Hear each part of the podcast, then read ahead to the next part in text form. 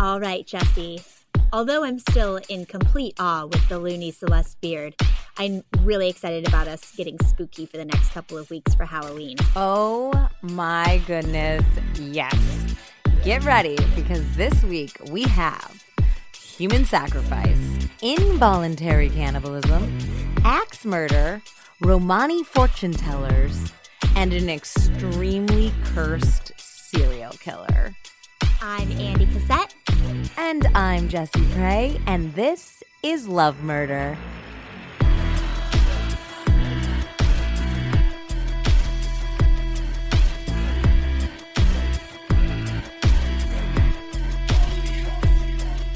Hi, Andy. Hi, Jesse. Welcome back, everyone, to Love Murder, the podcast where true crime meets human interest and where kind of regular people are driven to scary extremes by lust, love, and greed. You can find Love Murder on Twitter and Instagram at Love Murder Pod and on Facebook by searching Love Murder Podcast. And as always, if you enjoy the show, please love slash murder a five star rating on your podcast app and help us help new people discover the show. Okay, now that all that business is out of the way, Business. Andy, I am so excited for this show that I'm going to lose my mind. This story I found in the most random way. It was an Amazon suggestion to me based on my true crime reading that I would like this book. Okay. Uh, the the book is called The Curse by Ryan Green. He is so phenomenal. He's a UK based true crime writer, and I'm going to end up doing so many of his stories because I absolutely loved his writing style. And it looks like he does really bizarre cases. And this is truly the craziest love murder story we've ever had. Human sacrifice, involuntary cannibalism. It has everything. There's so much I could say, but let's put my mouth where the action is. Well, that sounds dirty. right on just- par. Yeah, right on par. Let's just jump right in, okay? Perfect. This is a story about love. It's a story of the lengths we will go to to protect those we love the most. It's a story of fear and desire. It's also a story of curses, superstition, fortune tellers, human sacrifice, and involuntary cannibalism. But back to love for a moment. The vast majority of children are born out of an act of the deepest, truest love if not in the very least, a deep and abiding hunger and passion, each life begins with a spark of communion, desire, and ideally affection. Unfortunately, this was not the case for the subject of today's story a wretched woman so gnarled and twisted with fear and tainted love that she could have only been born of hatred, brutality, and violence a child born marked by tragedy that would follow her until the end of her days. And just as love multiplies, so does violence. Welcome to the macabre, sensational story of Italy's first female serial killer, the cursed Leonarda Cianciulli. Oh, no. Oh, yeah. And it's such a tragic story. She's you're going to be on her side for most of it until the end. Then you're to be grossed out by her. Spoiler alert. oh, no. In the south of Italy, in late 1893, Leonarda's mother, Amelia Dinolfi, was a teenage beauty just approaching marriageable age. So she could definitely have her pick of any of the eligible men in their little town. One man who would certainly not be on that list was Mariano Cianciulli, an older single man with a cruel nature and absolutely no wealth.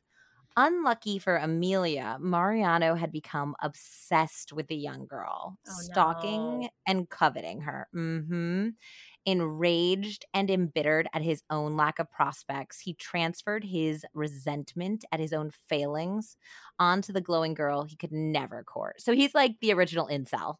Yeah. Ugh. Mm-hmm. So he stalked and laid in wait until one night he finally got his chance to exert his passions and enact revenge at what he perceived was the class system. He ambushed Amelia as she returned home from a well chaperoned dinner party, dragged her off the road into a farmer's field. Oh, The dinner- God. Yeah, it's horrifying. The dinner party would be the last time Amelia ever felt happiness. That night, innocent Amelia, who thought she was only being mugged, was shocked at the stunning bodily violence that assaulted her as Mariano raped her. So her parents hadn't done any sort of sexual education with her. She was like a good Catholic girl. And it was like one of those things where maybe her mother would have pulled her aside, like on the day she got married, and been like, this is what you have to expect. Yeah. So she had no idea what sex was, what it was going to be like, what was going to happen. So when he was assaulting her, she thought he was reaching under her skirts to grab her money bag. Yeah. And so she was like, I don't have any money. I have nothing. I have nothing on me. And she literally didn't know what was happening when he raped her. So she was just shocked. I mean, she was in no way prepared for what was happening, you know? And when when was this? So she was in her teens. It doesn't say exactly how old she was, but she was probably, I'm imagining if she was approaching marriageable age back in the late 1800s, she was probably 14, 15, maybe 16. Okay. So she's a teenager. Yeah. So afterwards, he like got up and he left. So she lay in the fields for hours after, and she was completely numb with shock and horror. So she finally drags herself home and she's bruised and bleeding. But the Catholic guilt and shame were super strong in her. And though she lacked education in those matters, she did know something sexual and therefore sinful had happened to her. She buried her shame deep within her and she told no one of what happened. Oh my god. And she got Mhm. So- pregnant. Exactly. Ugh. Meanwhile, Mariano took pleasure at their new dynamic. Once Amelia had barely deigned to glance in his direction, and now she was obviously terrified of him. So her eyes sought him out in every crowd, and she visibly shuddered in fear. Ugh. It was the closest thing to power the loser had ever felt in his life. So he totally got off on this so disgusting. So disgusting. Amelia's nightmare only continued when she found her waistline widening and the absence of her period in the coming months. So her mother realized what was going on with her daughter and forced her to confess to what she perceived as her daughter's sexual activities. Yeah. So Amelia tearfully recounted the assault and she named the man who had violently attacked her.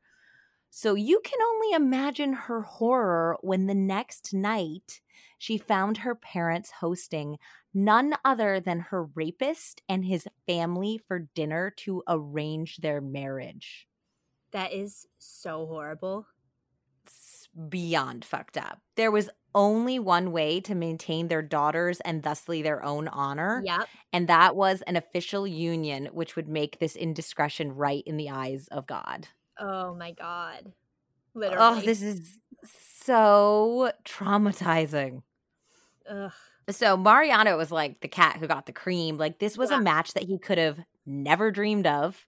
He would have never been eh, like allowed to court her otherwise, and now he just gets her as a wife. It's it's a reward for his disgusting violent behavior. So all of Amelia's dreams of a large festive wedding and a beautiful marital home were obviously dashed to pieces. Her parents married her off quickly without ceremony, and she moved from her parents' relatively wealthy home with servants into a hovel with her rapist in the poorest part of town. Oh my god.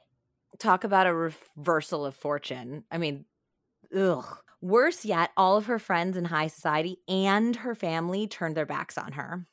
They thought if she hadn't wanted to be dragged down into the muck from her ivory tower, perhaps she shouldn't have allowed her own carnal desires to control her.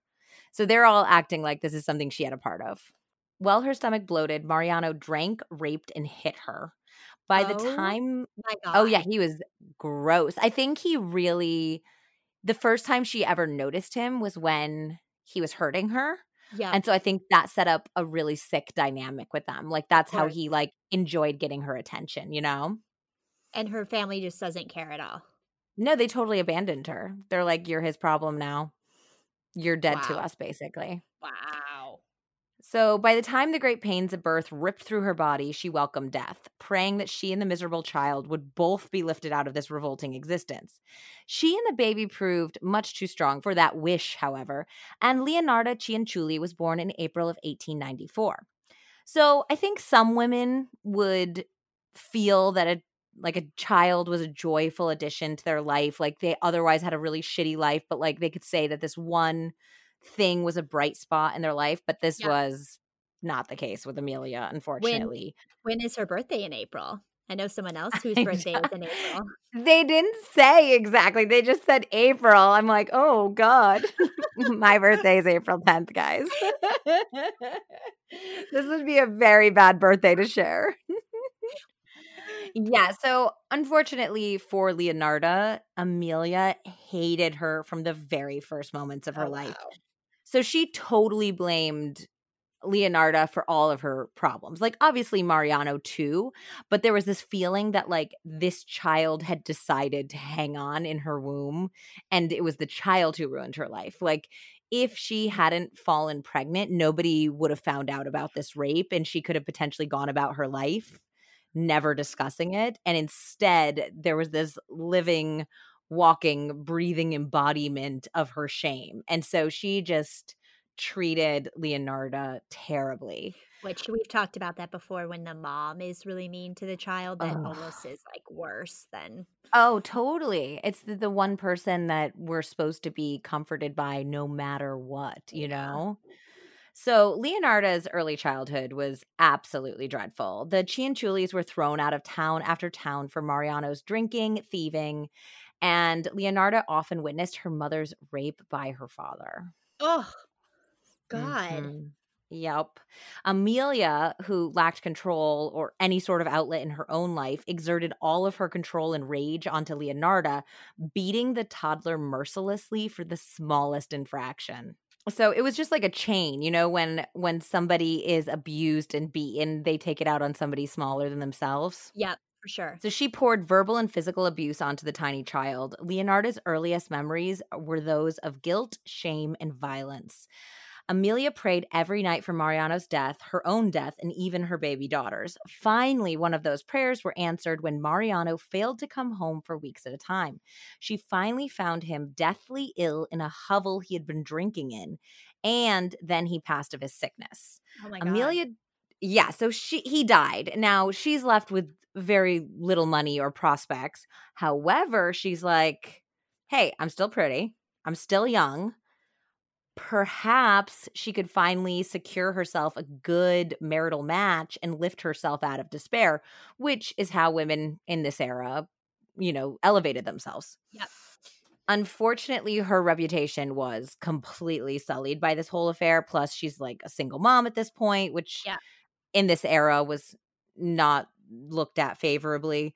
So the only men who really approached her and wanted to court her were basically criminals and like the scum of society. So Oh that God. hope of like elevating herself through marriage was totally gone. So she ended up remarrying a con man. And when tricks were good, he, you know, they had a pretty good lifestyle and he would shower Amelia with gifts. But when his cons went bad, obviously they'd be run out of town. Oh God. So her stepfather largely ignored Leonarda, and the only attention she received from her mother was abusive. So she was only a preteen when Leonarda first attempted suicide by making a noose out of her bed sheets. Ugh. The sheets ripped apart, and she only had a bruised larynx to show for her efforts. Ugh. So she tried to kill herself again at 13, but once more, fate seemed to intervene to save the girl. As she grew older and more beautiful, however, her mother stopped looking at her with derision and instead began to plot what a good looking young woman from the Denolfi line could get her in a good marriage. So Amelia's like, I was sullied. My reputation was ruined. But technically, she came from a good family. So perhaps the daughter who had ruined her own chances at elevation through marriage could now elevate her with hers. And Yeah. that's kind of what she was hoping for. So all of a sudden, she's like, hmm, maybe Leonarda's not so bad.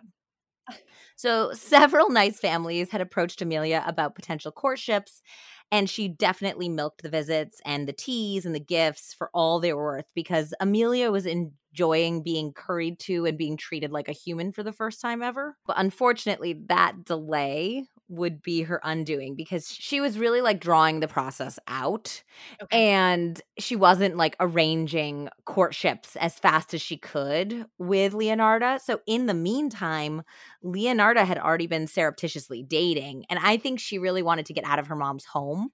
and she wanted a totally different relationship. She wanted to build her own family. You know, like a lot of people who are abused and have bad childhoods, they're very eager to start something that's healthy and new and they'd like to remove themselves from the abusive past as soon as possible for very good reason, you know? Of course, yeah. So she had already settled on a modest, stable, loving boy with little prospects but great kindness. And he just came from a very average or me, even like lower income family. So it was definitely no one that her mother would have considered for her.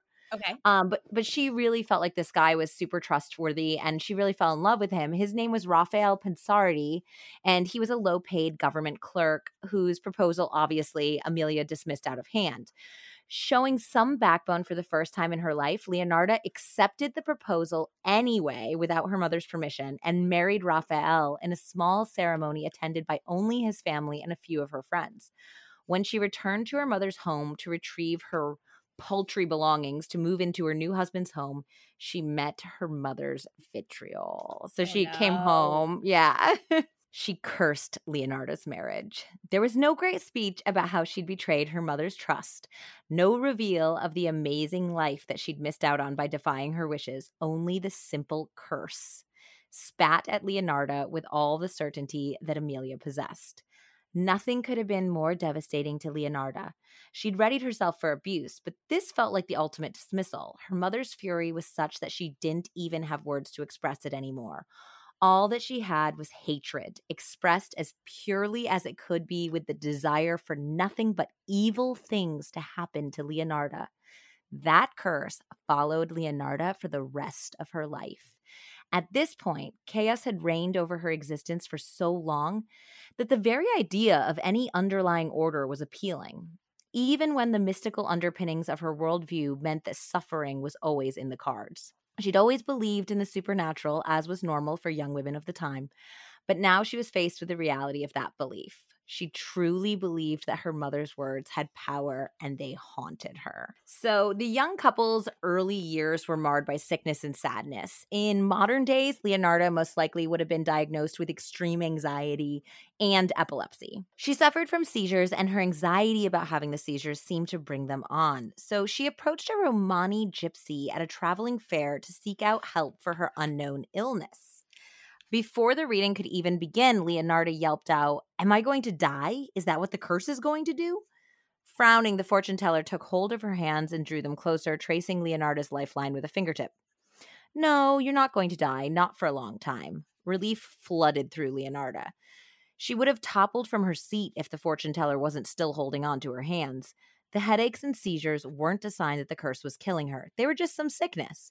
She didn't need to be afraid. She was so relieved that she almost missed the next thing that the fortune teller said. You're going to live a long life full of sadness. You will outlive every one of your children. Oh my god, that's like the gave me goosebumps right now. That's the absolute worst thing any person who wants to be a parent or is a parent could ever hear. Ugh, that's nauseating. No one, no one should outlive their children. It's And just all. all of your children. Ugh. She couldn't think of any worse punishment that her mother could have inflicted on her than this. She couldn't think of any greater cruelty that any woman could have done to another than take the gift that she had for creating life and turning it against her.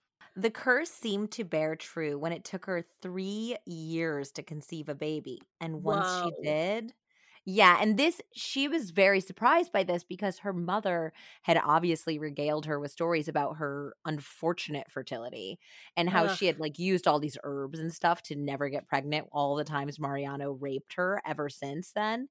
And so she had warned Leonarda over and over again like you will get pregnant at the drop of the hat you can never screw around.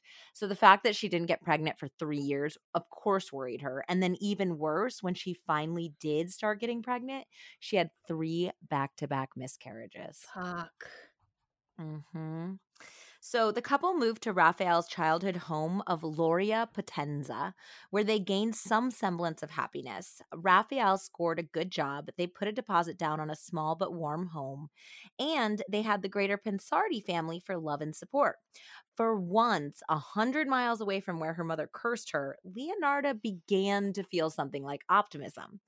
So her positive outlook was rewarded when her eldest living child, Giuseppe, was born healthy in 1922. So, yeah, so she absolutely adored Giuseppe. I think after the years of fertility issues, the many miscarriages, having a totally easy pregnancy and an easy birth made her just think that the sun shone out of his little tiny butthole, you know?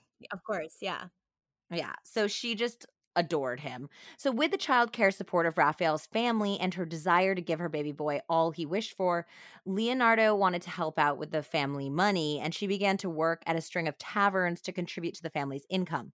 However, the noisy service lifestyle only exacerbated her headaches, anxiety, and seizures. Like, you know how stressful it is when you work in a busy place, and she yeah. just did not have the type of personality or temperament for that type of work. Yeah. So during this time, all of her seizures got worse. She suffered another miscarriage. And though the couple then ultimately celebrated the birth of two girls and a boy in quick succession, Whoa. two out of three of those children would die before they reached toddlerhood. Two out of the three? Yeah. So they have two living children that have already died, and there would be more deaths on the way. I mean, at this time period in rural areas, so many kids died. Like that's of why course. they always joke about it. Like you have like if you're a farmer, you have like 10 kids, so six of them survive, you know? Yeah. Yeah. So things were not going well. Uh she Leonarda in touch with her mother at all during this time or no. Okay. So they completely cut ties. And After I actually don't know what happened her. to her mother. Yeah. Okay. So yeah, they moved a hundred miles away at this point. So she's not keeping in touch with her. Leonarda became untethered by grief, ripping out her hair and having anxiety attacks constantly. She became paranoid and obsessive over her two surviving children, especially her golden boy, her favorite child, Giuseppe. Desperate to aid his wife and help his struggling family, Raphael found Leonarda a job that wouldn't exacerbate her condition. She would be working as a cleaner after hours at a bank. And Leonarda found that she enjoyed the quiet and the satisfaction of the job well done. Obviously, she got to do this during a time nobody's at the bank. So it was super yeah. quiet and she took pride in her work. And she even began to mix her own cleaning solvents and soaps to best accomplish her goals though the job paid poorly, uh, she found a small bright spot in it, a bright spot that she desperately needed. So during this period, Leonarda had suffered more losses and more of her young children had died. While she was at work one night and the children were in Raphael's care, they lost their 10th child. Wait, how did we go from two to 10? I just, this book kind of jumped around she managed to give birth to 14 children and out of the 14 10 of them died. Oh my god. Yeah. Who has she had 14 children? She basically was getting pregnant back to back. So eh, despite that one early weird infertility gap she was getting pregnant constantly, but she was having so many miscarriages and so many babies were dying before they were like six months to a year old. Holy shit. Yeah, it was absolutely tragic. I mean, it's no wonder she thought that the curse was real. Yeah. Anyone would feel like this, even people who aren't superstitious or don't believe in supernatural entities. If you give birth to 14 children and 10 of them die, you will think you're cursed. Of course. The couple barely had enough money for food and rent, so the poor baby was buried in a pauper's grave next to its brothers and sisters, completely unmarked. Oof. So this loss completely broke her. I mean, she was already hanging by a thread and and now she's un I already used the word untethered, but that's the word for it. She's lost. Yeah. She returned to work the next night and whatever restraint that might have been holding her back in the past was entirely gone now. So, this is also from Ryan Green's book. She toppled over the precipice of despair and landed in desperation. She needed more. She needed enough money to call out the doctor at the first sign of sickness. She needed a house outside of the city where disease spreads so readily. She needed enough money to make all of their problems a thing of the past. In the bank, she had no access to the cash overnight, but she had ready access to the ledgers and records. She created a false account and simply noted that it contained the money she considered to be a reasonable amount to form her nest egg. To her mind, it was a matter of life and death to have that money, to save all of the children that she'd had yet to lose. Obviously, the owners of the bank didn't agree. The clerical error that had appeared in their books hadn't gone unnoticed, and when Leonarda, whom everyone knew was just a poor cleaner, came to clear out the account one day, the police escorted her out of the building. Yikes. Uh, it's just so sad. Of course, she feels driven to this. She just buried her 10th child. Yeah. Also, her hormones must be all over the place with all of these losses. I know, but it's not anything that money could fix either. No, So I mean she was just grapple like she was grappling for anything. Like maybe Yeah. they didn't get they didn't get to see a doctor enough, you know? Yeah. For her fraud, she was convicted, sentenced, and imprisoned in 1927.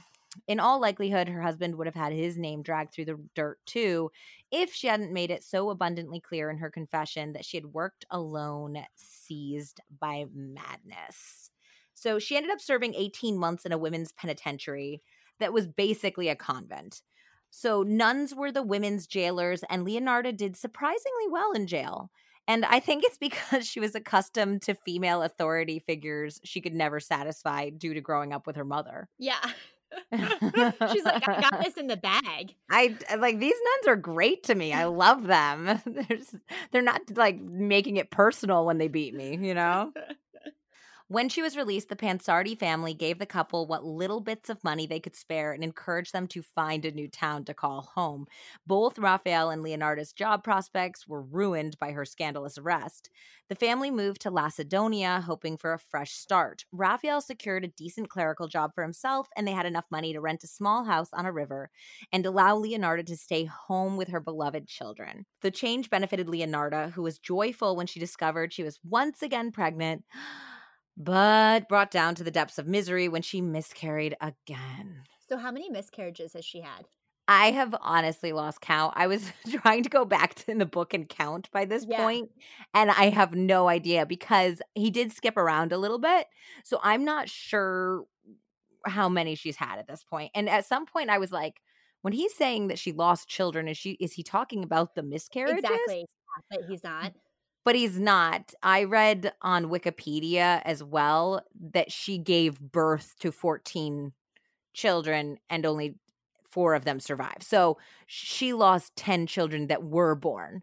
I do not know how old they all were. Um, but he's mentioned several miscarriages as well. So clearly she was pregnant many, many, many times and they just didn't survive, you know? Oh my God. Beset by grief, she sought out a fortune teller once more, praying for the best, but expecting only death and destruction in her future, as she had come to expect. Yep. The Romani woman this time surprised her by peering into her palms and proclaiming, In one hand, I can see prison, in the other, a mental asylum. Oh shit. So that's not good. So That's obviously, new. Yeah, she's like, wait a minute. This is mm. not about the death of myself or my kids or my sickness. This is a totally new thing. So she might have assumed that the fortune teller was talking about her recent prison stint, of Yeah. course. But the part about the mental asylum really terrified her because in the early 1900s in Italy and really all around the world, being deemed insane was comparable to a death sentence. There was no cure considered, no release, only eternal confinement in facilities that weren't fit to hold wild animals, let alone suffering people. You know, we've all seen those documentaries or read about early mental institutions and the It's- deplorable conditions. It's horrible. Yeah, so this was this prediction was worse than anything she could have ever imagined. A dark cloud hung over Leonarda to the degree that when she fell pregnant and delivered a healthy baby boy, she couldn't feel any joy, only Number impending 15? doom. Yeah. But this one lived. Yay.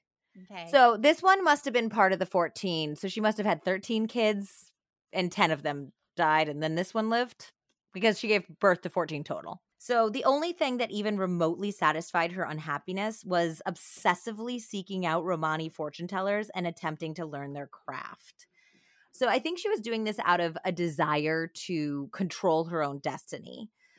Over the months, she began to acquire a library of books on the subject of fortune telling, searching through each one in a vain attempt to find some way to circumvent her imagined fate.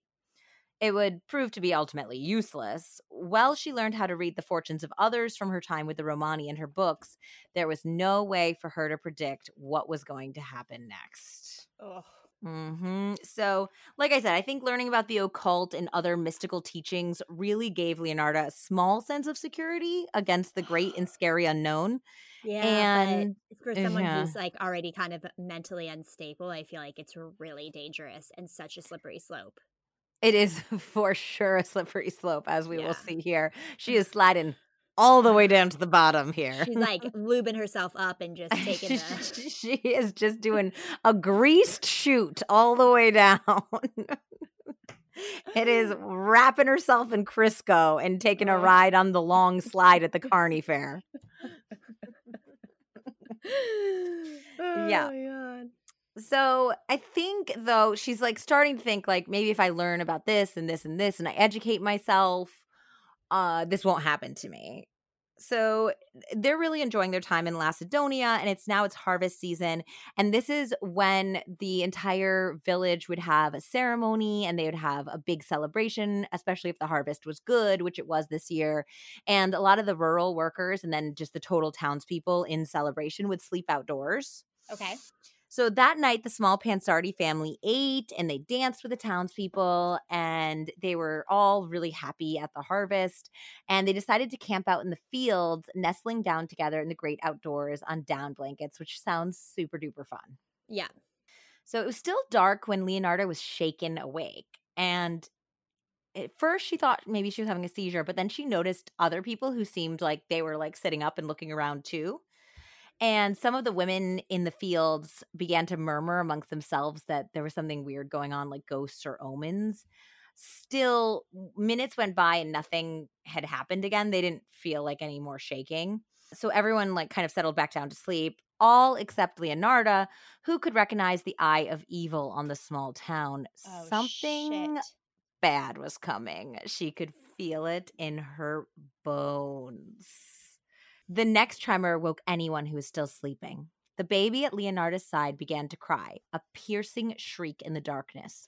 She scooped it up but didn't dare to stand for fear that one of her seizures would rack her and make her drop her son. The terror in her bones had already spread to her muscles. Every inch of her was shuddering. She rolled over to lay the screaming baby in Raphael's arms before the fit could take her, but then she realized that he was shaking too. This wasn't one of her fits. The whole world was shaking.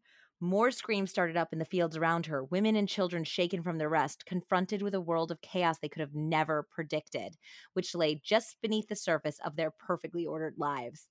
For the first time, they all saw the world as Leonarda did, and it was enough to drive them to wailing despair. Leonarda only had a moment to feel a little smug at the weakness of others before the earthquake really hit. The earth beneath them rippled like water, throwing anyone who'd made it to their feet on the ground. But that nauseating motion was nothing compared to the hellish noise that echoed around the valley. As the stones of the hills bucked and cracked, so did the man made structures. But while the hills had the mass to survive being slung back and forth, bricks did not. In one great rippling line, the people in the fields watched the earthquake rip through their town, toppling walls, collapsing roofs, and flinging cobblestones from the road into the air and raining them back down like hailstones. Whoa. It was bad. It was a really bad one. I don't know exactly what its measurements were because they didn't say in the book, but Okay. it was nasty. This was a doom like nothing Leonarda had ever seen. By moonlight, she saw the earth itself swallowing up the home she'd come to love and the life she'd built along with it. She wondered if this was the madness that the fortune tellers had warned her of, or just the clearest sign yet that no matter where she went or what she did, the curse would pursue her and destroy all she held dear. Oh my God. That's so devastating. Yep, and an equal number of people that died when the the earthquake first hit were ki- like were killed. The same amount of people were killed when aftershocks set all of the rubble back into motion because there was people trapped in the ruined buildings that were crushed, and then the survivors were screaming from the buildings and people rushed in to save them. And then the aftershocks happened, and the buildings collapsed on both the survivors and the rescuers. The death toll of the 1930 Irpinia earthquake was a little over 1,400 people. Wow. And how many people are in the town normally? So almost all of them were in Avellino, centered around the little town of Lacedonia. Ugh. Yeah. So sad. It's devastating. But for Leonarda, the psychological impact of the quake was almost as severe as the physical one. They'd lost their home, their livelihood, and all of their possessions. And the local government did throw up shacks for the survivors to live in, uh, but their lives were over there. All of the stability and security that she had wrapped herself around like a blanket had been stripped away in an instant by forces so powerful and unknowable that they might as well have been supernatural. Any doubts that she'd been able to entertain about her curse being a figment of her imagination were wiped away, along with the happy life that they had so briefly known. Is Italy known for earthquakes? Like, do earthquakes happen there? I think earthquakes happen everywhere, kind of. Okay. I mean, like, not as commonly as they do in California and places where there's big faults. But Yeah. so anyway, I think that all of this stuff is definitely contributing to her feeling it of being cursed. It's all feeding mm-hmm. into it because people look for what they want to see in the world. They they want that confirmation bias. Yeah. She she already believes that this is happening to her and now there's every evidence through the lost children, the miscarriages, a freaking earthquake that she is absolutely cursed and she's also thinking now I just shared my curse with everyone in this beautiful town. Mm-hmm. The Pansardi family was broke and completely spirit broken as well when they arrived in Correggio to start anew once more. Altogether, they had lost homes, jobs, reputations, faith, and most tragically, those 10 children. They moved into a new home with a vacant storefront with heavy hearts and their four surviving children. For the first time ever, the family actually put down roots. And this was a great place for them for a very long time. Leonarda made a wide network of female friends. Raphael excelled in his new clerical job. The children flourished under this new stability. And Leonarda even became an entrepreneur. She decided to use the skills she'd learned long ago at that ill fated bank job and this time focus her talents on upscale fragrant soaps for the human body rather than the cleaning detergents. So cool. So cool. So she had found, like I said, in that bank job that she was actually really good at being really creative and mixing these different cleaning solvents. And she's like, huh, we have this storefront in this little home we're renting. I might as well figure out what I could sell. And she was like, it's not very glamorous to sell cleaning products, but everybody needs soap. And why not make high end soap? So cool. It's really cool. And the shop was a complete success. Word spread all over Italy of her luxury perfumed soaps. Finally, Leonarda had the happy ending she had long wished for. She could now support her entire family on her own. So they were always, yeah, they were always struggling with just his clerical work. And now basically she could be the breadwinner for sure. So cool. She also got to watch Giuseppe blossom into a happy, handsome young man. Like, obviously, we all know stability is good for children. Yeah. And for the first time ever, they were in one place. They weren't freaked out about money. He could make friends. She was making friends. And obviously, her obsessive paranoia about where he was and if he was okay all the time was slightly lessening, you know? So Leonarda still practiced her fortune telling skills. And this is something that the women in the village particularly were interested in. And this was half like almost a religious thing, like half of believing in supernatural and believing she's actually telling the truth, and half kind of an entertainment thing like it is today. Yeah. When like it became tarot cards read. Exactly. It's it's fun. You know when you like have a couple drinks then you see like a shop window that says like tarot readings or like palm readings and you're like, "Why not? It's fun." That's why it was always such a hit at Coochie Coochie. Oh god, I love that place. Oh, R.I.P. Coochie Coochie. Shout out. Oh, that place was great. But this actually made her very, very popular. When it became clear that the predictions that Leonarda had made when reading their palms were actually coming true, that once again shifted her position in the town's complex social hierarchy. She was soon being consulted surreptitiously, for the most part, by everyone of influence in the town. When a farmer had to choose what crops to plant, he came to ask the soap maker. When a woman had to choose between two suitors, she came to ask the soap maker. Leonarda became the advisor to almost every adult in the town of Correggio, both to those who were superstitious enough to believe that she could predict the future, and to those who doubted her powers but believed that she must be terribly intelligent to successfully bilk everyone else in town into believing her. It seemed likely that Leonarda, at least, believed in the veracity of her predictions, and she made statements during the readings that ran counter to her own best interests frequently enough that nobody suspected that she was using them as a means of manipulation. Fame of her soap may have spread far and wide, but her fortune telling remained a more localized, open secret for the most part. Although, when Romani caravans passed by town, they'd stop at the store to buy her wares and share what stories they could of the outside world with Leonarda. It was as though they had adopted her as one of their own. These Romani visitors frequently bought Leonarda special gifts to offer in barter instead of buying her expensive and exquisite soaps outright. Books on the occult featured heavily in this trading, as did tarot cards, bone runes, and other paraphernalia of Italy's burgeoning spiritualist and mesmerist movements. Soon, she'd assembled a whole library of occult literature comparable in scale to the ones boasted by many of the private collections that could be found, if one knew where to look, in the biggest cities of Italy. Wow. So she's getting deep. Yep. Leonarda began to delve deeper and deeper into the dark arts, branching into other European witchcraft traditions and even a touch of American style voodoo magic.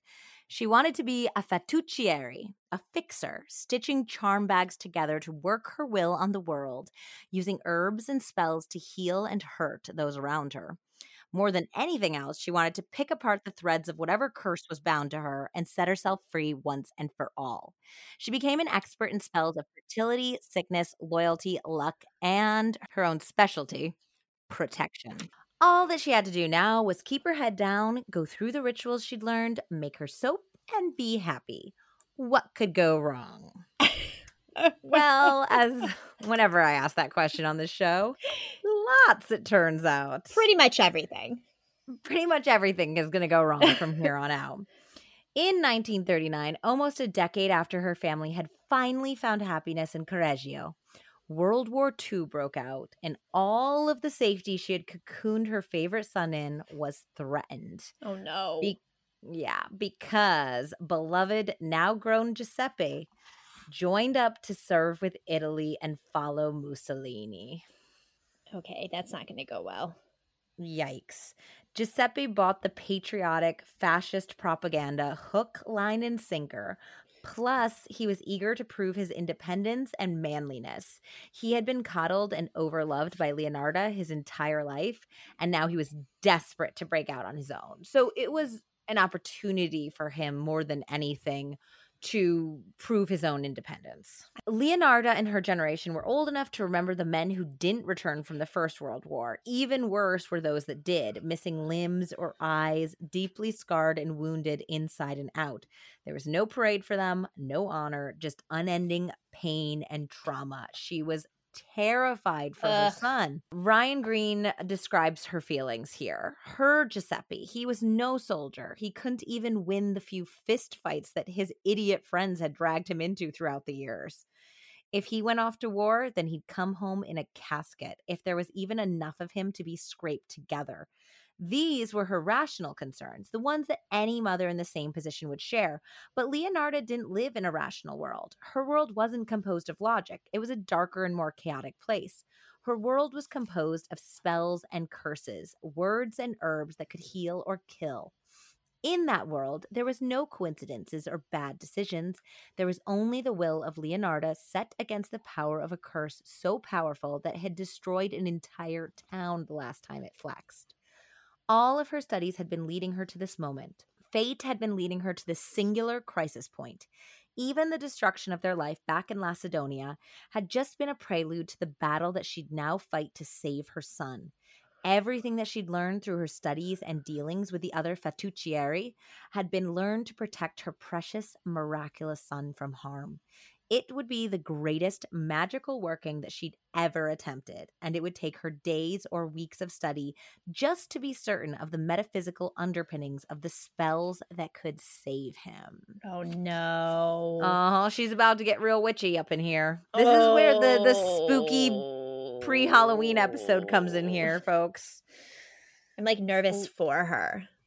Eh, this is is not everything that has happened to this point even the bank fraud we're on leonarda's side. We feel bad for her. We we suffer with her. We feel her loss. This is when we stop feeling bad for leonarda. Ugh, gosh. so she dug into her ancient texts feverishly and could only come up with one solution it was a rule that had been codified in the study of alchemy, which had later been absorbed into dozens of different mystical traditions the law of equivalent exchange. If you've seen The Witcher, you'll know what I'm talking about. So, any of you fantasy nerdos out there, you'll know it from the scene where they are transforming the flower. I tried to watch it with you, but it was so bad. What? It's like my favorite show. I know. I know. I tried remember I tried to watch it with you at your Yes. at your place and just And we couldn't. and Nathaniel and I were in love with it, and you were like, I am not into this. Witcher, Jesse approved, Andy not approved.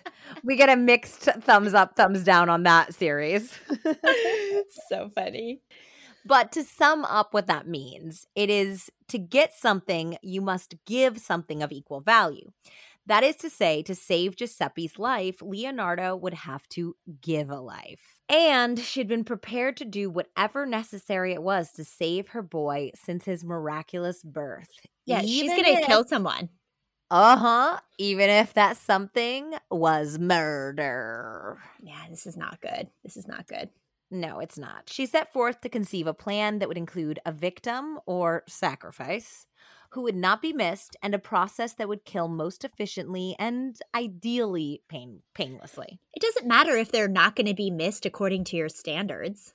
Oh no, this is bad. This is all around bad. Okay. She's just thinking of it strategically. Yes, of course. But then, how would she finish the ritual and ensure that the veil of protection be placed over her beloved? It was as she contemplated fate that the solution clicked into place at last soap and food. Leonarda would use soap and food as the joint mediums by which she would lay her protection on Giuseppe. She would protect him inside and out. It made perfect sense to her. Leonarda decided to lean on her position within the community as a respected businesswoman and well known fattucciere to attract the perfect victim. She selected a sweet and guileless spinster named Faustina Setti to unwittingly lay down her life for Giuseppe. All throughout her life, poor Faustina had been unlucky in love.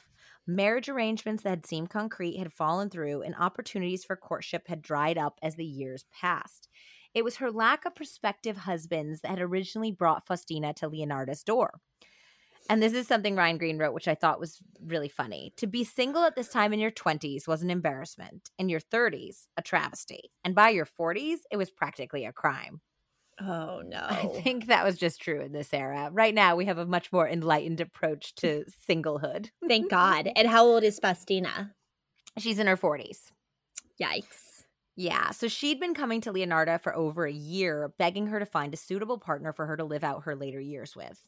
So it's easy to see the trap Leonarda would set for Faustina. She would, of course, tell her that she had found a foreign husband for her. It was the original deadly catfish. Leonarda, for her part, didn't feel bad at all about this. In her opinion, she was assisting Faustina in meeting her fate just not the fate that Faustina had imagined for herself. It wasn't Faustina's fate to be wed. It was her fate to serve a much higher calling than mere matrimony. She'd gone all her days as a blessed virgin, so her soul would be pure enough to ensure protection for Giuseppe. Oh my God, poor girl. I know. But this is what makes her the perfect sacrifice. She died before she got to get laid? Maybe she did get laid, and maybe that's why the spell didn't work.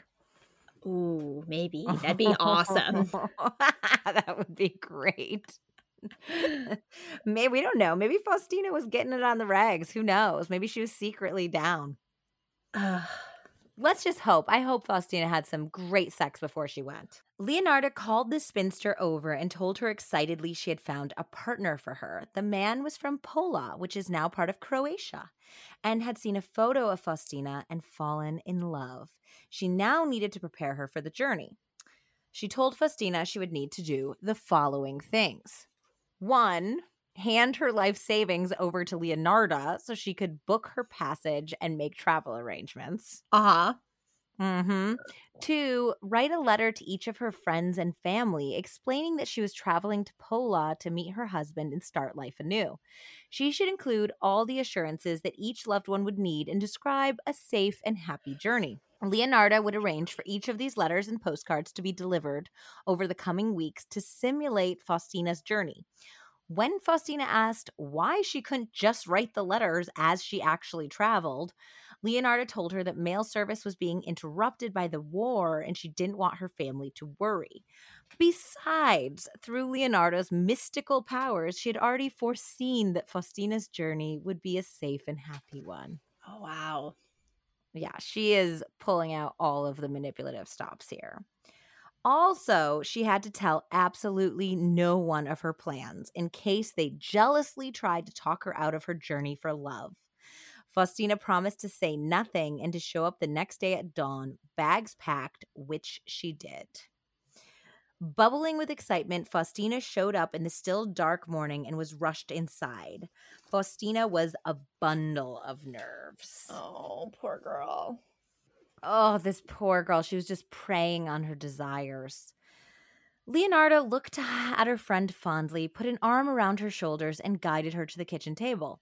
Sit and calm yourself. All will be well soon enough. She brought over a decanter and poured out a glass of wine.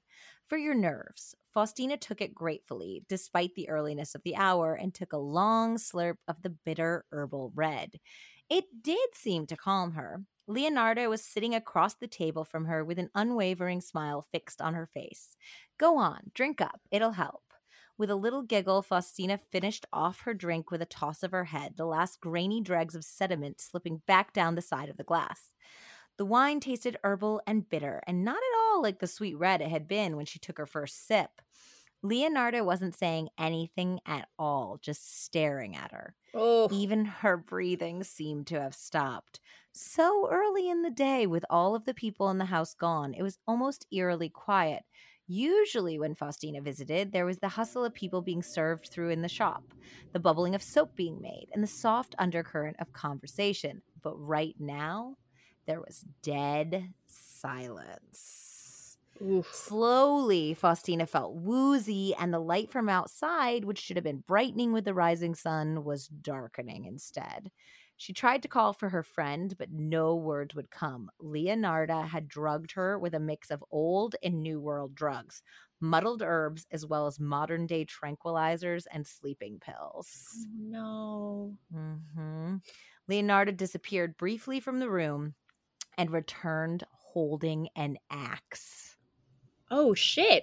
Faustina struggled to keep her eyes open. The last thing she heard was her trusted friend whisper, sorry. And then Leonarda brought the axe down upon Faustina. Her head or Oh, yeah. On well, the first strike hit her shoulder okay. and it got stuck in Faustina's shoulder. The wounded woman let out an animal cry as she voided her bowels. Thanks to the drugs, Faustina could not even raise her arms to fight back. She was so doped up. Ignoring the smell of shit and blood and the moans coming from Faustina, Leonarda brought down the axe once more, this time aiming for the very center of her skull. But instead of cleaving it open, it deflected off of the bone.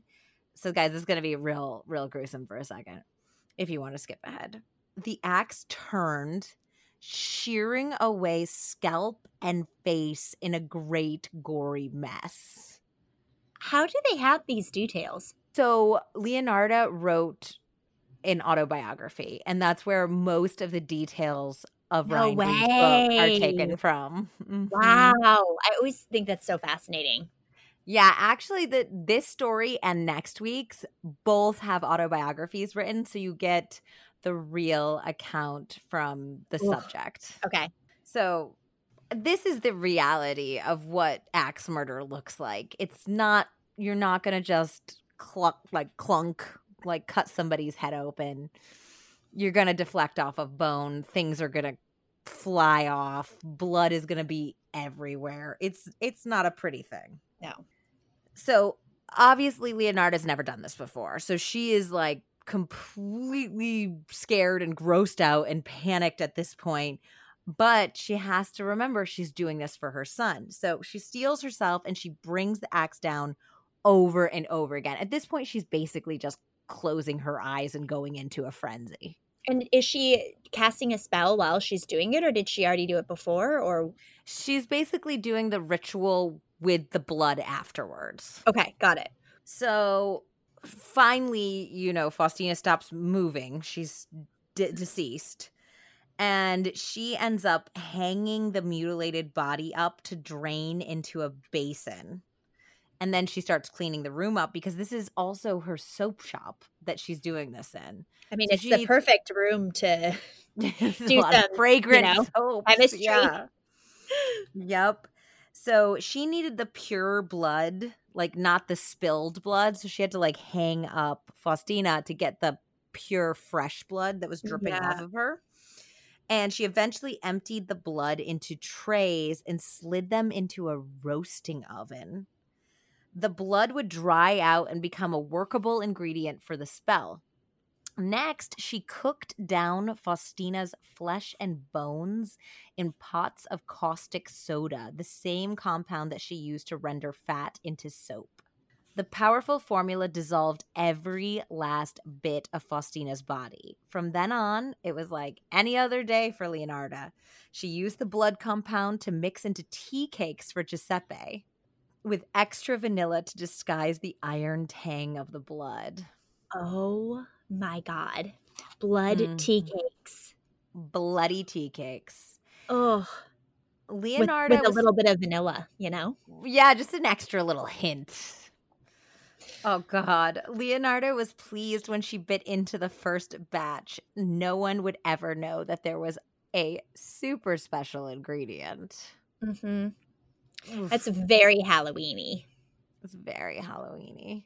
However, her good mood disappeared when she checked on the rendered fat and goo from Faustina's body. It was a foul sludge, corrupted, sickly, and impossible to make soap out of. So, in order for this ritual to be complete, she needed him to eat the tea cakes with the human sacrifice in them so that he was like protected on the inside, but also bathe in the soap of the human body so that he was protected on the outside. And that was the ritual. So if she couldn't make soap out of the body, then oh. the ritual wasn't going to work. What are you going to do? Well, she needs to start all over again. It's time to start from scratch. But does it work yep. if you kill someone else? Well, she needs a new sacrifice to start all over. God, what a uh-huh. that really throws a wrench in her plans, huh? Yes. So she starts, she talks about in her memoirs, she's crying. She's not crying for Faustina. She's crying because she failed her son.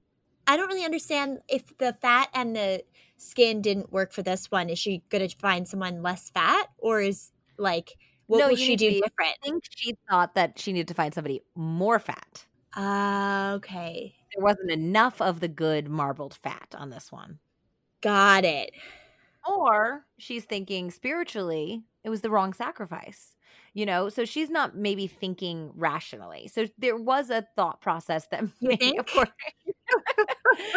she's not thinking rationally. No, she it did it was suggested in the book that maybe she needed somebody a little heavier. Okay.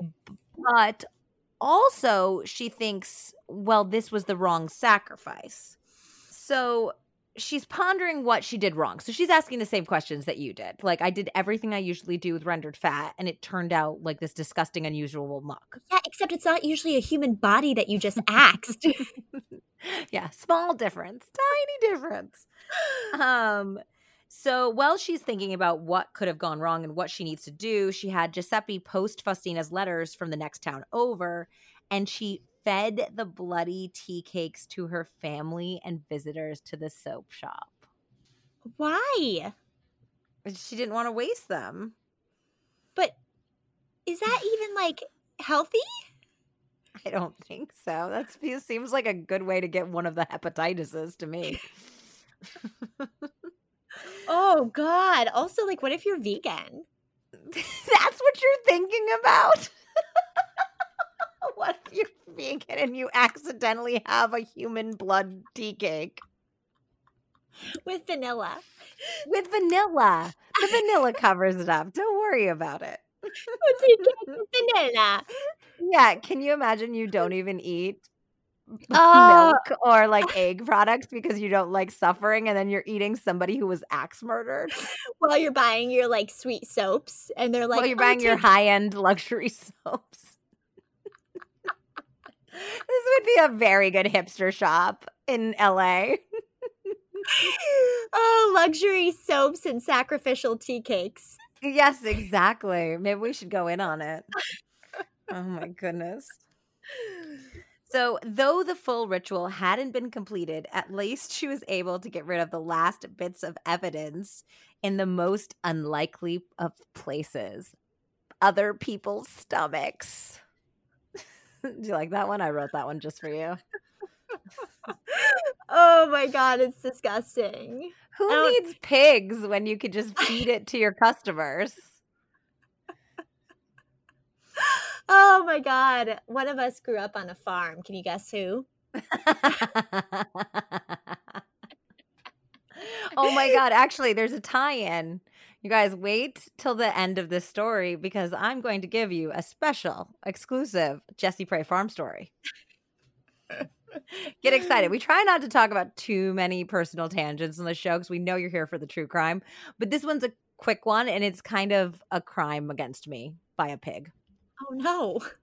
yeah. okay, back to the story. It was August of 1940, and Leonarda only had three months until Giuseppe was scheduled to leave for war. She decided what went wrong was that Faustina had been too old. If it was truly a life for a life, she needed someone young enough to trade with Giuseppe's. She picked a young, childless widow named Francesca Soave. Francesca had left her job to care for her young sick husband, and after he had died, her post as a schoolteacher had been filled. For months, she had looked for work, left destitute and nearly homeless after her husband's medical bills took their toll. Leonarda told Francesca that she had found her a position at an elite girls' school in Piacenza, near the Swiss border. Leonarda fed her the same lies about needing money for travel expenses and to write the letters for her loved ones, and of course, tell no one before she left for this stunning job opportunity. Once again, she used the excuse of travel to coax the unsuspecting victim to finish a glass of heavily drugged wine and brought out the axe. This time, as Francesca's head lolled from the medication, Leonarda set out basins around her to catch the very freshest blood. So this woman's just drugged lying there and she's like setting out the basins before she even brings out the axe. Like, can you not could you like stay in that position please? I'm, I'm going to put mm-hmm. a I'm going to put a bucket right here.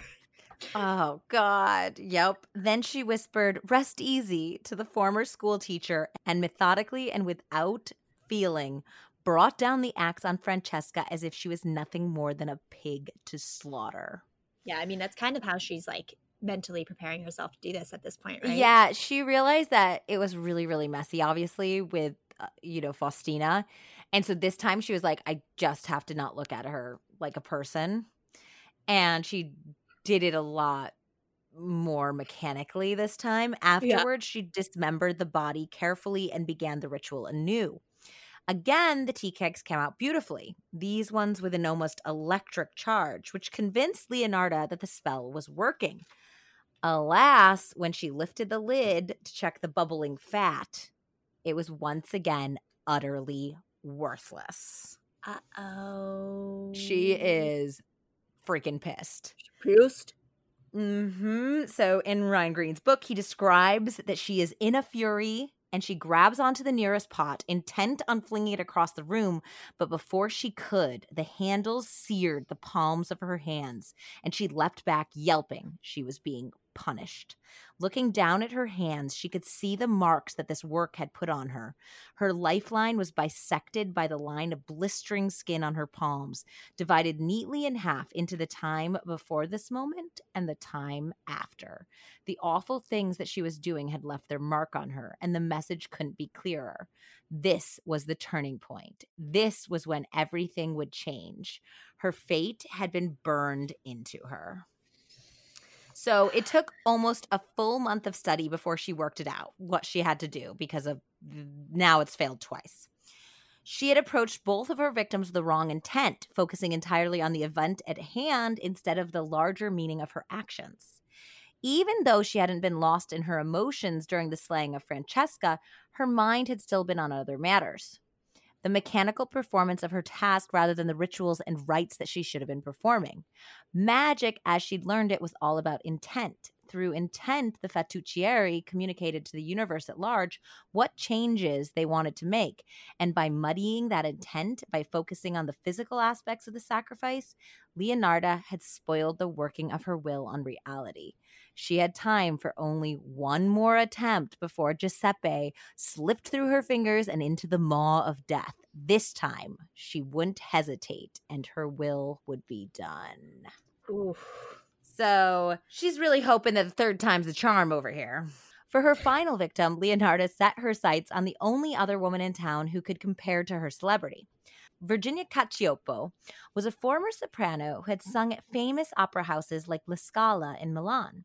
She was elegant, well educated, and dressed in the finest clothing. Leonarda knew that a woman of her skill and elevation would make a fair trade for her exceptional son. Wooing her into her own demise would prove more difficult than with the others, however, because Virginia was neither desperate nor destitute. There was also the added risk of how much someone as famous as she would be missed. But Leonarda's Giuseppe was worth it. So Virginia also lived with her brother and sister-in-law who really cared for her. So this was really tricky. Like she lived with people that were going to miss her.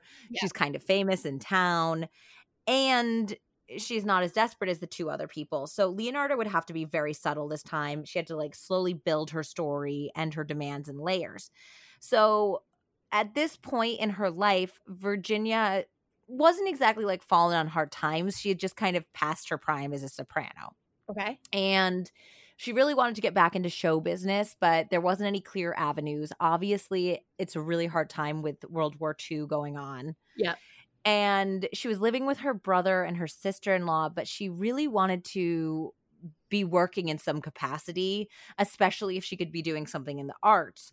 So Leonarda started like subtly hinting that she knew this man who was in the arts in florence and he might need like an attache like a secretarial type person but you know she didn't really know if he was looking or what he wanted. And so she kind of like built this story up about this potential job opportunity, but she made Virginia come to her and basically beg for more information. Okay. So the secrecy of this position was totally catnip to someone as romantic as Virginia. So it kind of like she used the right tactics to reel her in. Yeah. She loved the mystery of the suggestion and she took to prying more details out of Leonarda every time they met. And so after like a week or two, she convinced Leonarda to please tell her more. But of course, Leonarda was like, oh, only on the condition that you have to keep everything a secret because he's extremely private. Yep. Finally, Leonarda revealed that the position was secretarial to a high flying man in the arts. Virginia would be managing his household and business arrangements. Her background in theater and opera was precisely why this guy would be interested in her. The work would involve the kinds of socializing and parties that Virginia had once considered her second nature drinking and dancing and networking with people who might be useful for her employer. This impresario lived just outside of Florence, and Virginia would be given an apartment in Florence when she started her work so she could be at the heart of the thriving musical scene. He he would even give her requisite time off if she decided to once again pursue her singing career. Mm. Sounds so, a little too good to be true, Virginia. Really too good to be true, Virginia. So of course Virginia is intrigued and delighted and and flattered that this guy has even heard of her, you know? Yeah. Even Leonarda's struggle to pinpoint key details of who exactly this man was and how he had discovered Virginia seemed shrouded in delicious mystery that appealed to Virginia. So promises were made and secret details of the traveling arrangements were delivered to only Leonarda. So she was the only one who had all the information uh-huh. to be conveyed to Virginia only upon the day she was due to leave. So the whole affair, because he was so rich and famous, was meant to be strictly hush hush and clandestine. But Virginia, being Virginia, couldn't help but tell her brother the exciting news and wish him adieu. So Leonarda had told her, like, don't tell your brother and sister you're leaving. Just write these letters, just like she had told everyone else. I'll mail them for you. I'll make sure that they know you're fine. Just if if this guy finds out that you are talking about it like it's a done deal or something, he might not hire you because discretion is really important. Yeah. But she told her brother. She packed up all of her earthly possessions and savings, dressed herself in furs and glittering jewelry, and made her way to Leonarda's on September 30th, 1940, ready to begin her new life. The first setback Leonarda faced was that Virginia had zero interest in drinking the wine she had to offer wishing to have a clear head for the journey ahead of her. Smart. Leonarda, yeah, super smart. And also really weird that everyone else was just kind of like, okay. Yeah. Throw it back. Although I probably would. You, you would be Virginia. I'd be the first two that's like, yeah, wine at 6 a.m. Why not? You'd be like, it's 6 a.m. Are you kidding me? Uh, Leonarda cajoled and convinced until Virginia relented, saying, I don't know why you're so intent on me drinking this wine, but if it's that important to you, then I shall. Oh, no, no, no, no, no, Virginia. Oh, nope. Not good. Don't don't let anyone ever talk you into drinking, eating, Peer or pressure. fucking anything you don't want. Yeah. Yeah. Okay. Ugh. As Virginia nodded off, Leonarda shamelessly divested her of her furs and jewelry. So now she's going so far as to like lay out the buckets and remove all of her jewelry and clothing while the woman is drugged and passed out. Well, she was stealing from the other poor women, so this doesn't yes. surprise me. No, she's just getting better at it, essentially. Yeah, crafty. Finally, Leonarda brought the heavy axe down on her sleeping friend, ripping open her chest and neck and continuing her devastation on the poor woman's body until the once beautiful soprano stopped twitching. The blood ran rich and red as wine into the basins. Her flesh, torn open, was layered with thick white fat. Just perfect, Leonarda thought reverentially, and hoping the third time was truly the charm, she began her evil ritual. This time, she gave great care, thought, and intention to the process. From Virginia's trunk, she dragged out a bottle of expensive perfume, sniffing it to make sure it was the one that the victim had been wearing that day. She dumped the whole bottle into her soap soup, that was better. The soap smelled like Virginia again. It was best to keep a lid on the soap for the rest of the process, but she could feel in her bones that it was going to work this time. She'd found the missing ingredients of the ritual. The blood she prepared as usual, and the tea cakes soon followed after. But when Leonarda bit into them, she was startled at the flavor. They weren't dry and tinged with iron, they were sweet far sweeter than they had any right to be. Leonarda couldn't have asked for a better guardian angel for her beloved son than the woman she'd once called a friend. Oh, brutal. So, beyond the finery and the beautiful jewels, Leonarda uncovered 50,000 lira in the lining of the chest. That was more than Leonarda made in a year. Ugh.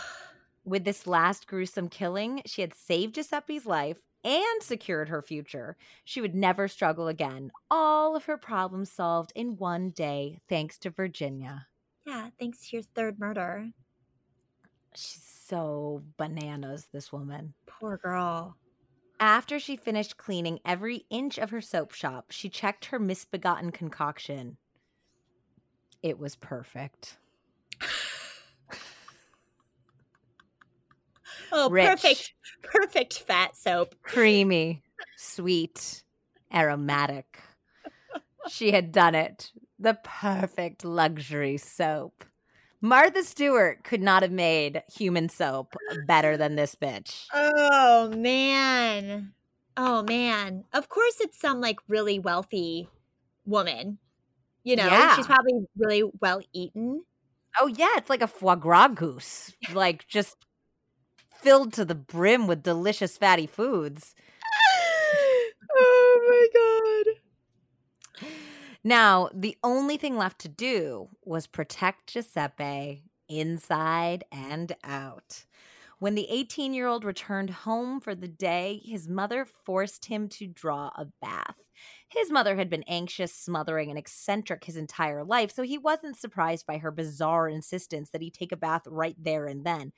But what disturbed him greatly was that she insisted on bathing him like a child washing his body from head to toe, shampooing his hair, and even mortifyingly scrubbing and cleaning his nether regions. Not okay, mom. Not okay. So, my story that ties into this moment tragically is when I was 12, my godmother, Maggie's nephew was visiting and he was really cute. His name was Jonah and he was from Colorado and I lived in a really small town in upstate New York. So it was really exciting that there was like this cute older boy visiting. And so I was hanging out with him and Maggie suggested that we go down and look at these piglets that had just been born on a neighboring farm, which is what you do when you live in a farm town and you get three television channels. you go look at new piglets so she made it really clear you you know cross this one fence but don't cross the second fence because i guess coyotes had tried to attack the piglets and the mother sow was really ornery. So she's like just don't get into the the pen with them. Just take a look. But she didn't know because of that coyote attack that the farmer had taken down the second fence to fix so we crossed the first fence and then there's no second fence. We're like, that's weird. We only crossed one fence, but it must be fine because she would have told us. So we're like in the pen with this 600 pound sow, humongous, and her piglets. And we're like, oh, look at those little piglets. They're so cute. And all of a sudden, like a horror movie, this huge pig just rolls over. And my first thought is, oh my God, that pig is going to kill her piglets because I thought she rolled over on top of them. Yeah. And then my second thought is, holy shit, I'm so fucked right now because she starts going towards us. So I turn around to run and he's going, raw. He gets like raw out of his mouth and I am on the ground, the 600 pound pig on top of me. What? Yeah. And so he can't, he can't see me. He sees like half my body and the pig's like tearing at my jeans. It's like biting me. I don't remember this. I was in total shock. So my face is like on the ground and I'm like all I'm thinking about was those old advertisements called um when animals attack it would be like, you know, on TV like you could order this like a set of videos about all of animal attacks and there's like this one where this deer is hitting a hunter in the face with its, you know, paws or hooves. So That's I'm like, amazing. I'm- gonna die. I'm gonna die a pig, and it's gonna be in the newspaper. The local girl dies from being eaten by a pig, and I'm laying there and I can't move. And he's apparently like punching this pig. He's like punching it, and it turns around and it bites him in the leg, and it tears through his JNCO jeans. Which Not the you- jingle jeans. well, first of all, JNCO jeans were very expensive. Number two, if anyone remembers, they're huge parachute like pants that have lots of fabric. So the fact that he ripped these thick, crazy large pants was because this pig was evil. And so finally Maggie's dog runs down and the dog starts like nipping at the the pig. And so the pig turns around and goes after the dog. And so the poor kid, Jonah's like, Jessie, get up, get up. But I'm in shock. I can't get up. I'm just laying in the grass. So he was a, like a like a footballer type. He picks me up and throws me over his shoulder and literally hurdles this the fence to get me outside of the pen. And he puts me down. And I thought this boy was so cute. And he had just rescued me. And he literally puts me down on the ground and I vomit all over his feet. He just complete shock. And I just puke. And he was wearing flip flops. Well, that's his fault. That's his fault. You don't wear flip flops on a farm. Are you kidding me? so anyway, Maggie calls my mom and makes my mom come pick me up immediately. And my mom has worked on a farm for a decade at this point, more, two decades maybe. And so she knows that farmers have died from slipping in a pig's pen because pigs are mean motherfuckers. So she's like, "Oh no, you probably have internal bleeding, you're probably bruised, something's wrong with you. And I'm like, Mom, I'm fine. Just let me like go to bed and live out the shame of puking on this boy I like's feet forever. Just let me go. And she's like, No, you know what? Take off your clothes, get in the bath. I'm just gonna like check your body to make sure that you're not bruised anywhere. And she made me get into the bathtub and she washed me with a washcloth like a baby.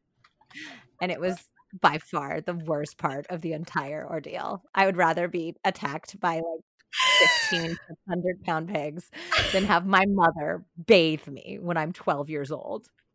You were only 12? I was 12. Jonah was like 13 or 14, I think. oh it was terrible. Anyway. Would you, would you not do the same thing though with Alden now?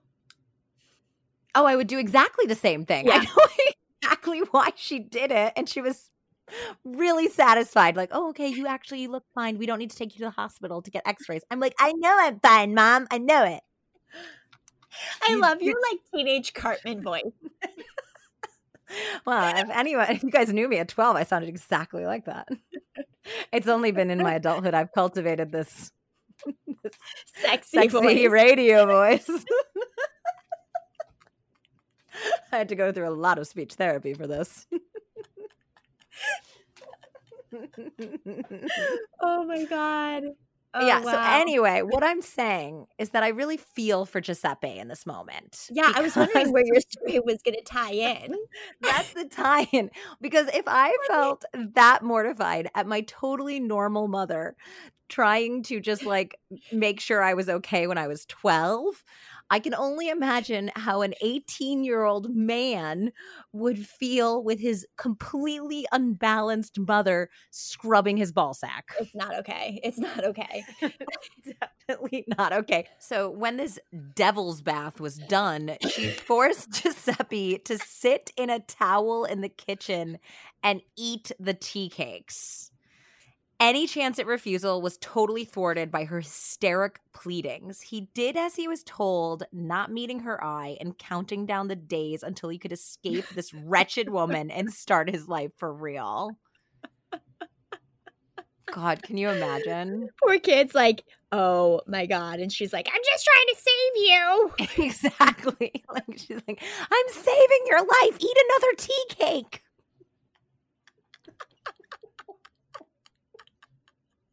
oh, this story's really getting me. Oh, oh, the level of crazy is really getting getting me. Uh, well, this really. is the thing. Like, I think that humor and grotesque things go hand in hand because our brains can't make sense of it. Like, we're fragging right now. We're fragging at how disgusting this is. And so all we can do is make jokes because it's so grotesque. Oh, God. Poor oh. kid. Oh. He doesn't know that he just bathed himself in a victim's he, fat. He is eating blood cakes. Little did he know that he had just been covered head to toe, inside and out, with human remains. Every part of him. Oh, coated in human body. To everyone who thinks their mom is mean. Oh. Yeah, anyone who has just a normal kind of annoying mom, at least she hasn't turned you into an involuntary cannibal. at least she has oh not per- personally made you a member of a very very small and disgusting club. Oh god. We're going to have yep. so many closing statements so many closing statements here for this one. In conclusion, it's going to go on for half an hour. There's going to have to be an index on this one. oh. Uh, and so, although Giuseppe refused to speak with his mother for days after these bizarre antics and, you know, this egregious invasion of privacy, Leonarda still felt a sense of peace like she had never felt before. Fate couldn't harm him now. He wouldn't die before her. The curse was defeated. She had won. So he's like refusing to speak to his mom. And she's like, whatever. He can hate me, but he's going to live now. So basically the same way oh. I feel like when I put a leash on Alden. You know, she might be mad, but I'm keeping her alive. Samesies.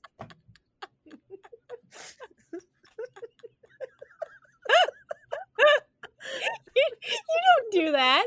I don't. I don't. Guys, I don't actually put a leash on my two year old, I promise. Oh my god! But there's so many people who do, so we should probably stop laughing. no, it's true. You know what? If I lived in a city, I would definitely get one of those little backpack leash numbers. We just live out in the middle of nowhere, so I don't have as many occasions to reel her in like a little oh, fit. Oh my god! Oh my god! With her life's work complete, all that Leonarda had left to do now was live out the rest of her days and dispose of what remained of Virginia. The tea cakes didn't go to waste. Every day, Leonarda had half a dozen visitors that she shared advice, tea, and coffee with.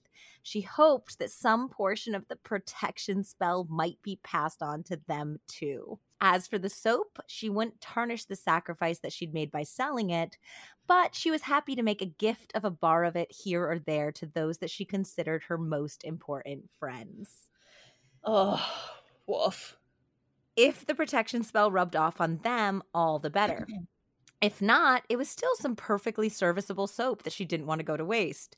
The evidence of her crimes vanished bite by bite and wash by wash until there was no trace left of the women that these consumable objects had been. Wow. This is one way to get rid of a body, man. And no one thought about three missing women, that it was weird in town? Well, Eventually, so well, eventually someone did. So, for a short while, she was gloriously happy. And though there was no bodily evidence and she had taken care to send Virginia's pre written letters as usual, suspicion lingered in the village, especially for Virginia's brother and sister in law who had had trouble swallowing the tall tale of the mysterious employer right from the beginning. Yeah. Mrs. Cacioppo, eschewing social strata and convention, began her own investigation, quizzing townspeople from all walks of life on her famous sister in law's last known whereabouts. She also attempted to pinpoint who would have the social reach to introduce Virginia to this mysterious boss. Both avenues led her back to only Leonarda.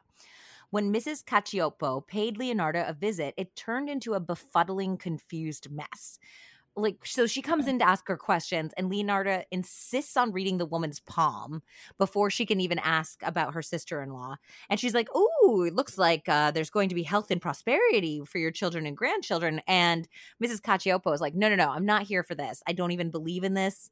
Like i, I don't want your fortune telling bs i just want to know where my sister-in-law was and i know that she was here and Leonarda just bursts into tears, which is very suspect, obviously. And then she apologizes profusely and is like, Oh, I have the gift of sight, but I do not know where Virginia is. And I'm just so sad because I'm her friend too. And, you know, I was really hoping my psychic abilities would let me like help you, but I don't, I don't know where she is. So, hmm. so Mrs. Cacioppo had entered the shop based on a tip. And now she was like, okay, this bish definitely has something to do with it, right? And so she starts having these quick conversations with Leonarda's neighbors, and they help provide her with a timeline of Virginia's departure. This was the last place that the former soprano had been seen before vanishing without a trace. Nobody had seen her leave the building. Nobody had seen a taxi. She'd gone into Leonarda's house and never returned. Armed with this little tidbit on top of her already growing suspicions, Cacioppo went to the police. The locals had already treated her worries with scorn, so she passed them over and approached the superintendent for the whole province of Reggio Emilia. A simple investigation uncovered the disappearance of the other two women, and more thorough work began to link the vanished women to Leonarda's household as well. The stories of the neighbors, yeah, this isn't looking good, became more tangled with the other women because it seemed that it had been some time since they were all last seen in Correggio, but the police were able to confirm that both of them visited Leonarda on or around the date of their disappearances. Yeah. So Leonarda was brought in for questioning as the obvious point of contact between the three women, but she gave them nothing. Of course. So she was stone cold dummying up on them. Except a bar of soap. She's like, for your troubles. For your troubles. Here's a here's a lovely lavender body soap. I mean lavender soap.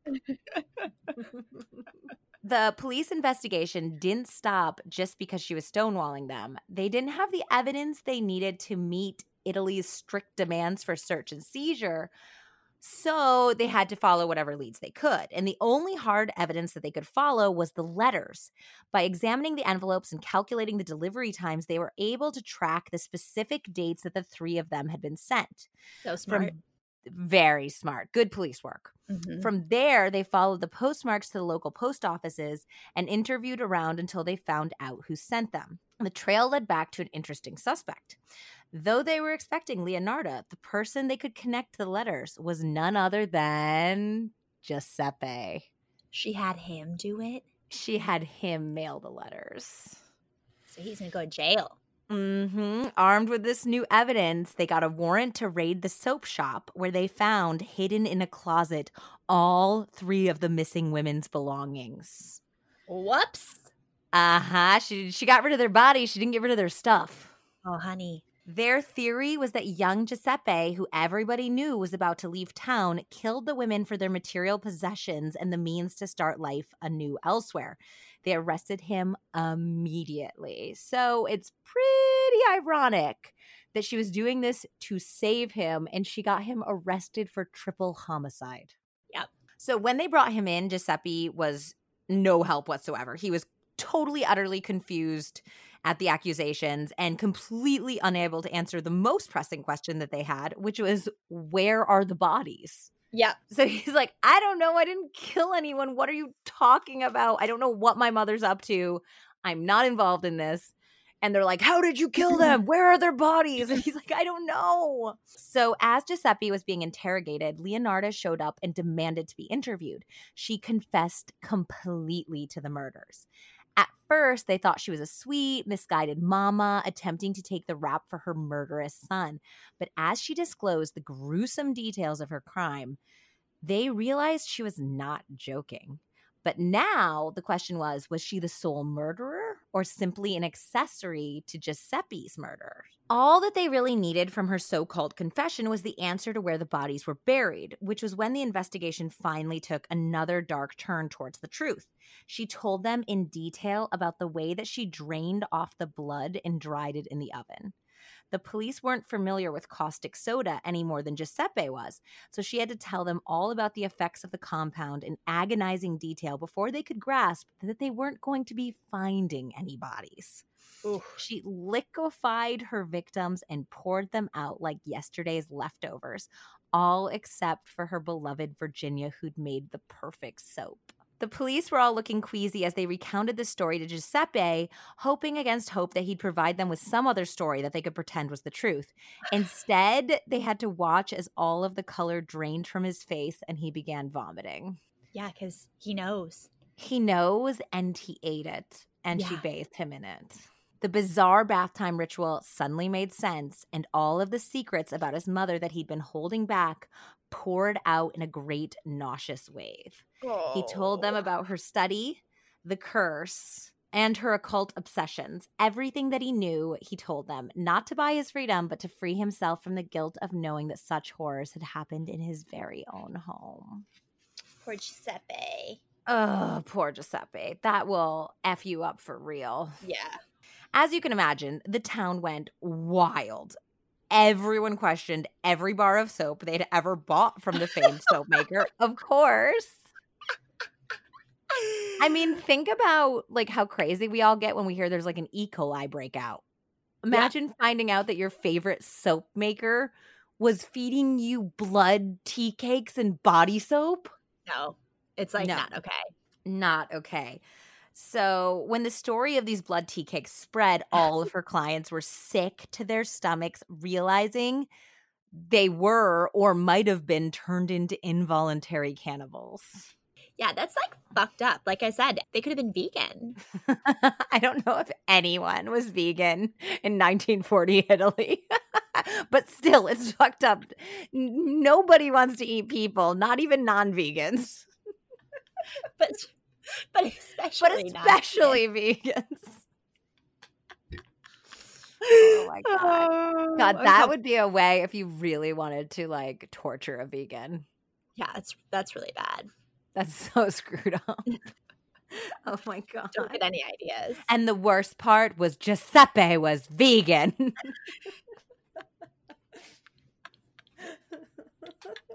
It was hard enough for an Italian boy in 1940 to be vegan, but then his mother had to feed him human tea cakes.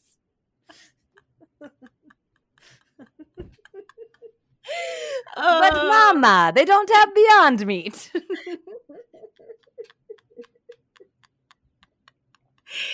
oh god. Oh. So yeah, every piece of advice she'd given or fortune told was reconsidered in the light of the dark revelations. Rumors of witchcraft and Satanism abounded. The Pansardi family was plunged into ruin. Raphael lost his job, and the shop, of course, immediately went under. Giuseppe's military deployment was his only saving grace. He would have gone to hell itself to escape his mother at that point. He left Italy with his unit, not bothering to stop at the jailhouse to say goodbye to the woman who had quite literally killed for him. Three times. Three times. So he he never saw her again. Okay. Leonarda's trial took six years to hit the courts due to World War II, and by the time she got her moment at the stand, she was quite the spectacle. Oh, I can imagine. Mm, yeah, she she went a little loony in those 6 years. Leonarda narrated a full list of her crimes. So some of the descriptions of the crimes are from her memoirs. Okay. And some of them are from her time on the stand where she just brutally broke down how she killed all these people. Whoa. She was completely remorseless and even mocked the anguished cries of her victims' loved ones. Oh. Yeah, she went pure evil. As her testimony rolled on, she started telling bawdy jokes that no one but she laughed at. She became more and more histrionic, even stopping to spit at the court every once in a while. Like she is like acting like a villain in like the WWF like like she's like playing this role acting it up and it seemed like she really liked being the center of attention i think after a lifetime of being overlooked or abused and then 6 years in jail awaiting for this trial i think it just pent up all of this crazy you know? Yeah an expert witness dared to say that there was no way a body could be entirely destroyed with caustic soda, the way Leonarda described, and she burst out angrily Bring a body to the court. Give me any body of any age right now, and I will prove it. It's like, okay, well, never uh, mind.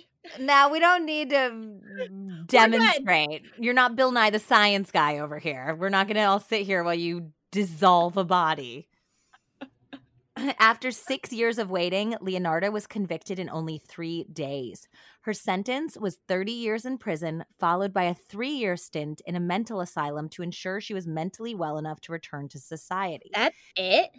Mm-hmm. But she was already kind of older at this point. So okay. there was, I think, some idea that she might not survive this. Okay. In the end, the prophecy was true. On one hand, prison, and on the other, a mental asylum. And did all of her kids pass away? Uh, this is what we're going to get into next. Okay. Leonarda enjoyed her years in Pozzuoli prison, making friends, working in the kitchen of all places. Stop. And writing books. Ryan Green drew many details for the very book we're quoting from, from her autobiography titled Confessions of an Embittered Soul. Whoa. She also filled the book with recipes, pouring all of her culinary knowledge onto the pages beside gruesome descriptions of how she dismembered her victims and cooked them into a soapy stew. In the She- book?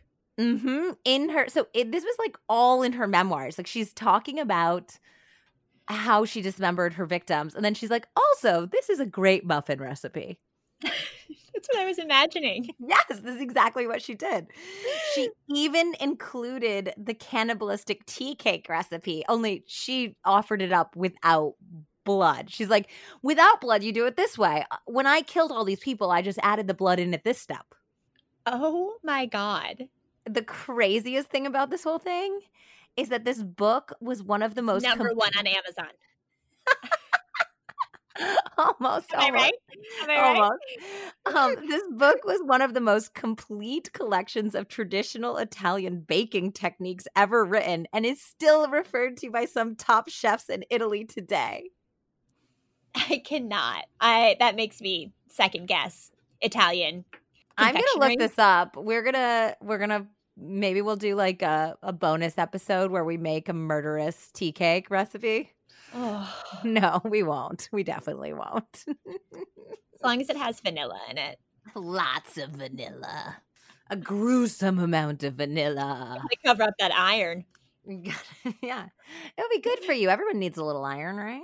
20 years into her sentence, Leonarda suffered a stroke and a doctor discovered an ongoing bleed in her brain. The ongoing bleed was due to the caustic soda vapor poisoning. The Oh, same material wow. that dissolved her victim's body also burned holes in her brain and eventually killed her. Wow. So that seems like some real poetic justice. Yeah, that's Karma Jizz Fairy. Carmage's fairy all over that. yeah. I also think it's probably why she was acting so bizarre at Of the course, trial. Of course, Mhm. yeah. Her brain was literally dissolving. Exactly. Wow. She was 76 years old when she finally succumbed to the constant brain bleeds, and following her death, no one claimed her body. She was cremated and her remains were disposed of. Like, they didn't even bury her in an unmarked grave. They just literally like burned her and like threw her out the door. Oh my God. Mm, yeah. so she had been in a mental asylum when she passed. So that prophecy did come true. But what of the other curse that her children would die before her? Well, poor long suffering Raphael certainly did. He ended up drinking himself to death before Leonarda even stood trial. Oh man. Poor that guy had a horrible life. I mean, think about it. He went through everything she went through, and sh- but she was his partner. Yeah. Ugh. Their three youngest children all changed their last names in the wake of the murderous scandal. The two girls eventually did marry, and of course, they changed their names again. In the mess of wartime and post wartime, records were lost and scattered. So we have no idea whether those unfortunate children outlived their mother or not. So there were four of them who There's four were- total. So three of them kind of just seem to disappear. And what of Giuseppe, the golden child of this? So, according to Ryan Green, there is a record of his deployment to the African theater. And it seems more than likely that he was redirected as the Italian forces fought their retreat from their imperial holdings in East Africa into the Tunisia campaign. There, the Italian and German forces won several key victories that seemed to be turning the tide of war in their favor before interdiction tactics cut off their supply lines and left them without the supplies that they needed to continue. In May 1943, the Afrika Korps was brought to its knees. And while some of their leadership escaped, the vast majority of the Italian First Army was captured by the Allied forces and transported back to the UK as prisoners of war. It would be here that any official record of Giuseppe Pansardi would be likely to appear, but his name is nowhere to be seen. Huh.